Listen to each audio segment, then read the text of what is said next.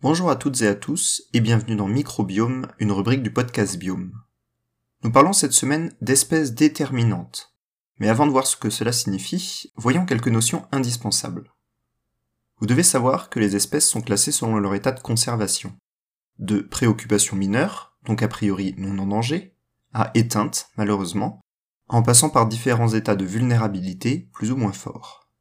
Cet état de conservation est défini par un organisme international, l'UICN en français, l'Union internationale pour la conservation de la nature.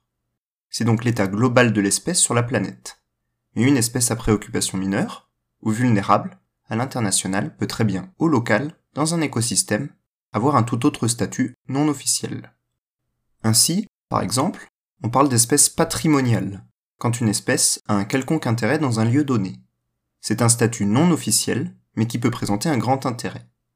Une espèce peut être patrimoniale, de par son statut d'espèce menacée ou protégée, mais aussi tout simplement parce que cette espèce présente un intérêt scientifique, culturel ou symbolique dans un lieu. Par exemple, les cerfs ELAF, les cerfs de nos régions, ont un statut de préoccupation mineure par l'UICN.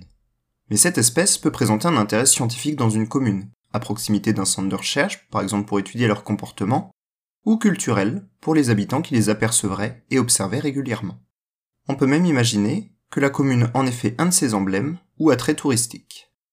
On considère alors que cette espèce est patrimoniale dans cet espace. Venons-en maintenant et enfin aux espèces déterminantes. Ce statut est un peu plus officiel, car il est lié au statut des ZNIEF, zone naturelle d'intérêt écologique, faunistique et floristique.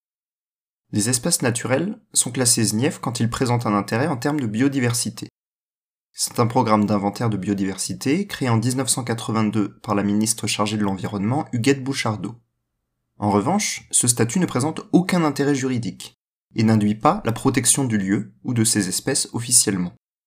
Mais dans les SNIEF, suite aux inventaires, études, observations, on peut décréter qu'une espèce est déterminante pour ce lieu, car elle y est vulnérable, car elle est endémique du lieu, ou car elle présente un intérêt pour le lieu, par exemple des végétaux formant des habitats, un rôle écologique, etc. Et à l'inverse, c'est l'observation d'espèces déterminantes qui peuvent permettre la création d'une ZIF. D'ailleurs, on parle également d'un habitat déterminant, car celui-ci présente un intérêt pour des espèces déterminantes. La semaine prochaine marquera le 22e et dernier épisode, pour le moment en tout cas, de Microbiome.